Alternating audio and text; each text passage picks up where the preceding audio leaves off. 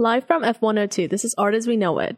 This is the ninth episode of our bi-monthly podcast. With this podcast, we hope to share our art knowledge and help inspire others to find art in their daily lives. My name is Ariana, and on this episode, we have... Anissa, Patrick, and Piper.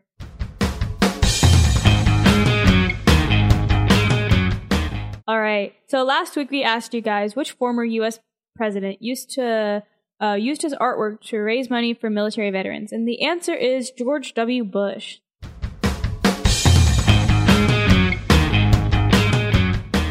Today in art history, on March thirteenth, eighteen seventy, the Metropolitan Museum of Art was formed in New York City.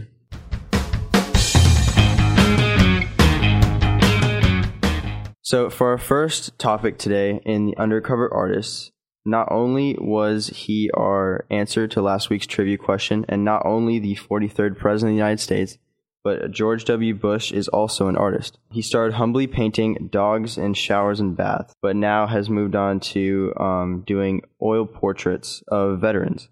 He's created a book of sixty-six veteran portraits called The Portrait of Courage, uh, Commander-in-Chief's Tribute to American Warriors. His major stance on this was not about himself, to not think about the artist, but think about the context. Think about um, their bravery and what they've sacrificed for this country. And all proceeds go to veterans. I think it's nice of him that he's doing this for the veterans. However, however, I, you know, I think what our veterans need is a safe social security, health insurance, knowing that when they come back, they will be accepted by the American public and that they have, you know, the economic needs that they need to once they retire. And I don't think that's going to be suddenly saved because George W. Bush thought that he can't sell his books. And I think it's a major issue that we need to look into, and his little charity isn't going to help it.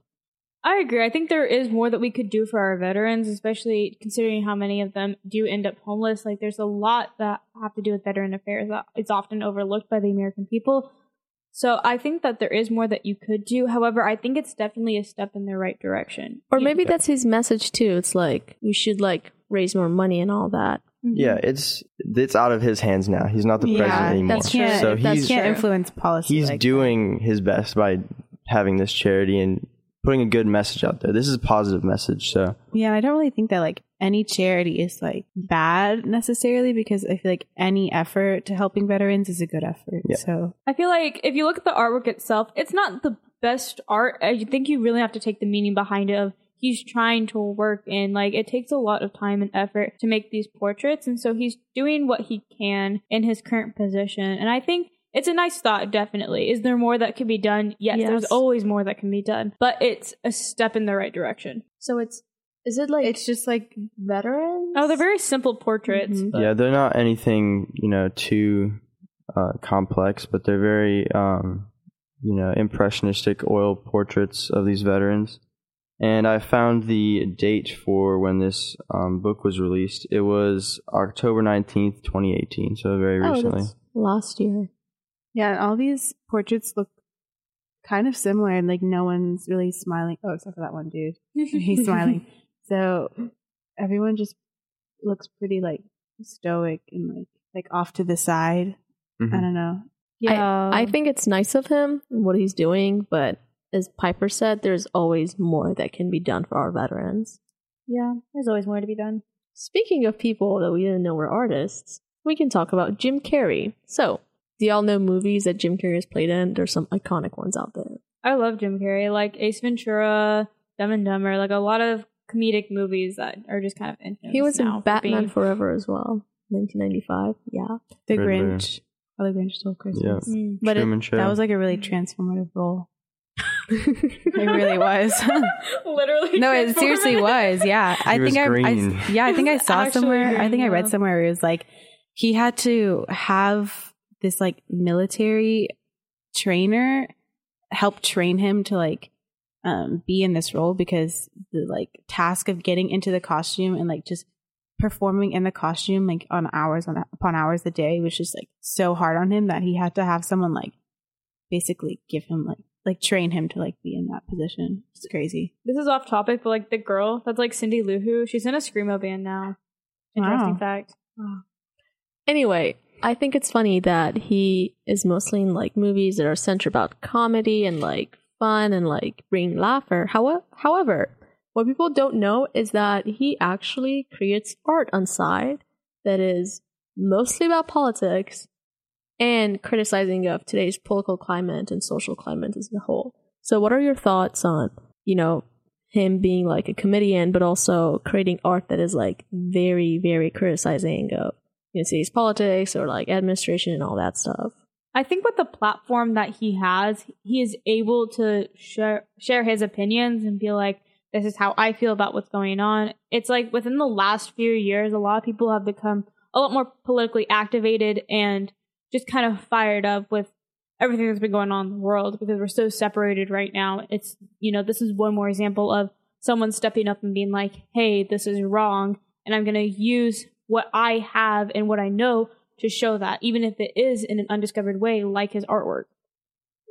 And I think another, so like, I think another thing that's like really about his art is that not only it's about like politics and what's happening, but when we like in today's world, like a post-globalized world, when we talk about politics, like we talk about, it's like more of a cultural sense to it too. Like, so there's like this one painting of like, you know, Kim Jong-un as a rocket man. And it's like referencing it to like one of referencing to one of like Trump's Twitter tweets that's like, oh, like calling Kim Jong-un a rocket man. So I think it's like it kind of goes beyond politics and it goes into like this culture of social media as well. And his art is just like I, I think it's I think it's very unlikely of him, if that makes any sense. Yeah, because he is such a comedic person, this might be one of the only ways that he is exactly. able to be taken seriously. It's interesting though that he often does tie in movies to his artworks. Like I'm looking at one right now that's like Trump, but he's like the Wicked Witch of the West, like melting with like the green. Mm. Very, it's like, I don't know. It's an interesting contrast between his, you know, personality on the screen, which you see him as such a funny character, versus like him in actuality, which is obviously someone that's very politically engaged and knows that's what's going on in the world. And like cares about the issues that are happening. So like yeah. two of his paintings are about what's happening of the southern border of the United States in terms of ICE and children that are being, you know, taken away from their parents in the detention centers. And he has like two to three artworks on that. And I think that's interesting that, you know, he has a big stance on it because that's a human rights issue, you know, that he has like a big stance on that as well. And it's just like very unlikely of him. Like you wouldn't think someone like that. It's funny to me is that like he's like mostly known for his movies. Then he's like art, and maybe that says something about our society and like what, I guess, what kind of art we value or what kind of art we would rather spend money on. Well, I think that mostly became was because like his art and movies came first. So yeah, that's that where too. He got his fame from. I don't necessarily think it's because of like how we value art, because I just think it was more of like he rose to fame because of his movies. Yeah, that's and that that's art true came too. After. But the other thing like I've noticed about his paintings is that they always seem to take like a person who's um, like a political figure or something and sort of transforming them into this different role that sort of nods at what their character is. So as Piper mentioned with Donald Trump and him being like the Wicked Witch of the West, and there's like another one of Donald Trump like bathing in the remains of sewage and stuff, and it, I don't know, it all seems to be like nodding towards the characters of these people. And so I don't think he's, he's like, not only is he talking about like the political climate, but also just talking about like people's characters in general. And the, what the funny thing is that like, most of it, it's like centered about like Trump's administration. I don't know. It's like, because like maybe he started making these in like but twenty sixteen also, yeah. or did he just like start? Cause they're like portraits of like Robin Williams and all. Those aren't really necessarily about politics, but I think like this one's, fu- it's funny that how he starts like, I guess, criticizing, attacking, like, political yeah. figures since, like, you know, current administration.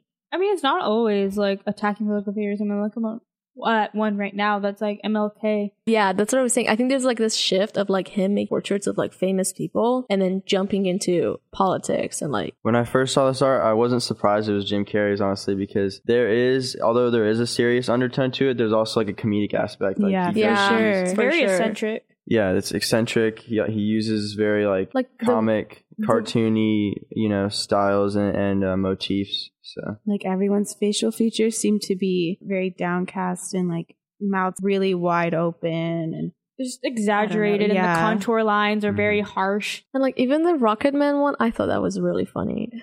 Yeah, they are funny. Yeah, just they're really they're, like, funny. funny looking. They're and funny then looking, and then they have the like theme is also really yeah. funny too. Who would have known? That boy Jim Carrey, the Grinch. That's our boy.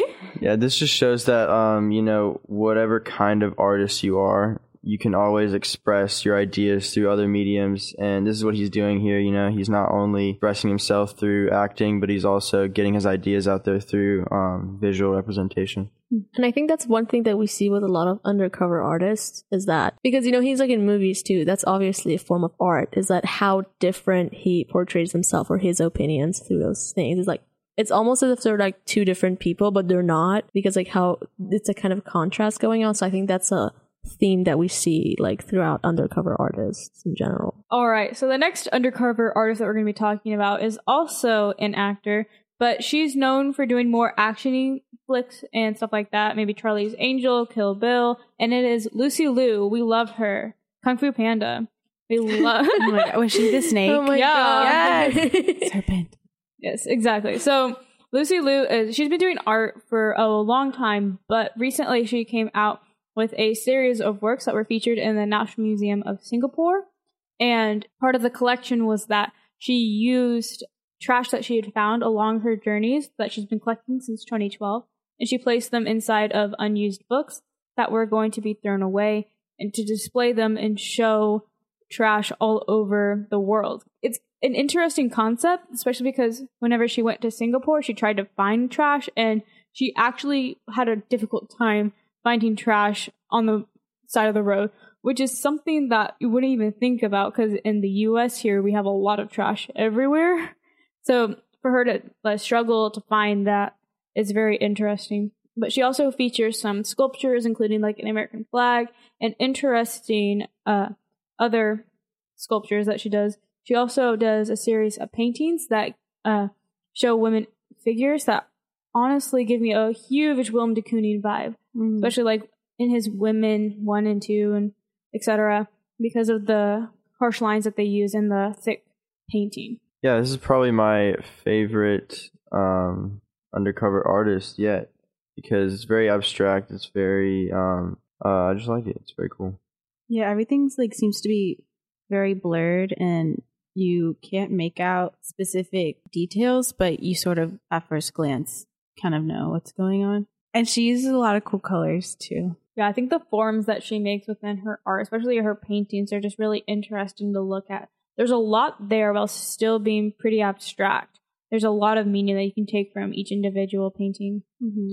Piper, do you know if she has any sort of purpose or overarching message that she does with her artwork? I think in one of her other series, she's trying to highlight women, and so it definitely is coming from a feminist stance. Um, I think one of them we can't exactly talk about on this podcast because it is um not P G, but that's okay. So, but didn't she like release it under like a different name at first? Yeah. So she did. Yeah. I mean, she'd been creating art for pretty much all of her life, but she still like wanted to, it the art to speak for itself rather than to have the name Lucy Liu attached to it. Which I think is pretty interesting. I think she's a great person, and so to have this art be a part of her is just one more facet to her personality, and it just creates a more complete picture. The art can stand alone by itself, but it means a lot more when it comes from the artist. Okay, so now moving on to our last undercover artist. It is your fave boy from Criminal Minds, who and he played um, Doctor Spencer Reed. It is Matthew Gray Gubler. I'm really excited to talk about this guy because he's one of my favorite actors.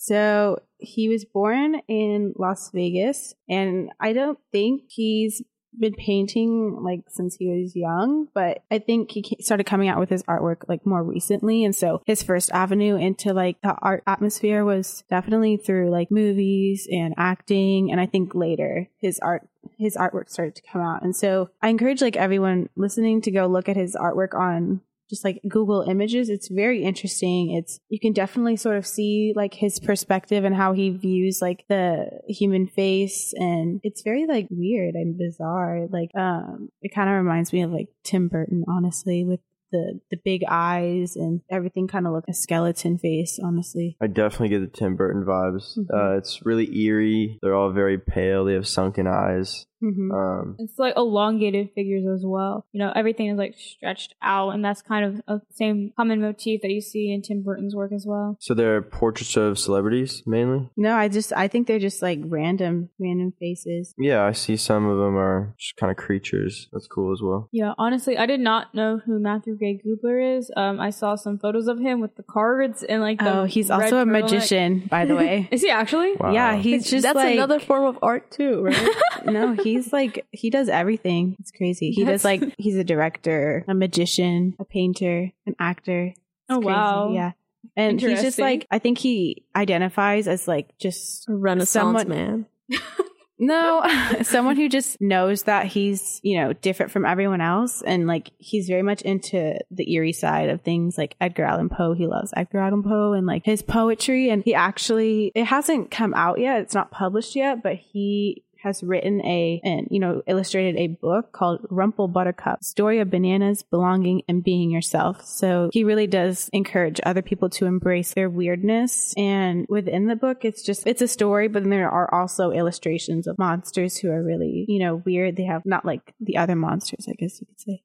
Yeah, his work is definitely, in some pieces, looks a little bit more childlike. So I could definitely see w- where he's getting the storybook idea from. So it'll be interesting to see when it does come out, how it will, I guess, appeal to younger audiences, but also how the artwork is kind of intended for older audiences, I guess. Yeah, so I think with his artwork, it's very much like targeted towards people who also see themselves as like outcasts. And I think that's like really special because, you know, he's sort of reaching out to an audience that not a lot of people acknowledge, just because they probably have these like preconceived notions that they're like too weird or something. And so I think that's really special with his artwork. And here's Tahseen. Tahseen, what do you have for us today? Starting off today with the fun fact, it's Britney, bud. Britney Spears. Uh- That was bad. That was bad. Not good. Did you guys know Britney Spears painted a piece that auctioned for ten thousand dollars, which is, I'm sure, a completely appropriate price. However, the money was donated to a good cause, so good on you, Britney. Moving on to today's tip for the A P Art History test. As always, I'm back to help you guys pass this test, do great. So, undercover artist, what does this have to do with art history? Many of the prehistoric pieces that are included within the two fifty do not have a distinct artist due to there not being any recorded history from the prehistoric period. Oh, wow. Since it's prehistoric. These pieces would generally have more functional aspects to it than decorative features, and while we do not know the artists for these pieces, they are much less important as we would not be able to find much information about these pieces even if the specific artist could be identified. We learn most of the significant aspects of these pieces, such as the function and meaning, through contextual historical research. One piece, however, that does stand out from the two fifty is the Ardabil carpet from the Safavid dynasty in fifteen forty C E. This is a prayer. This is a huge carpet meant for prayer and from the funer- funerary shrine of Safiy al-Din. Essentially, this carpet was constructed by many different women, Um, hand threaded, I believe. Um, and because of the time period, these women were not allowed to express that they were p- taking part in creating this piece. Um, and we don't know any of the people that were commissioned or ordered, I guess, to make it. And it was simply used for its funerary processions. Thank you, Tahseen. That was just so insightful. Amazing. You're welcome. So well versed. ten out of ten. In our history. All right, so our trivia question for next week is, what is the most viewed YouTube video of all time? Tune in next week to find out the answer. Want to know more about our podcast? You can check us out at w w w dot art as we know it dot wordpress dot com. Or you can look us up on social media at Art As We Know It Podcast. Thank you for listening to today's episode. We hope you enjoyed our content, and we'll see you next time. And never forget to smash that. I hate that. I hate that so much.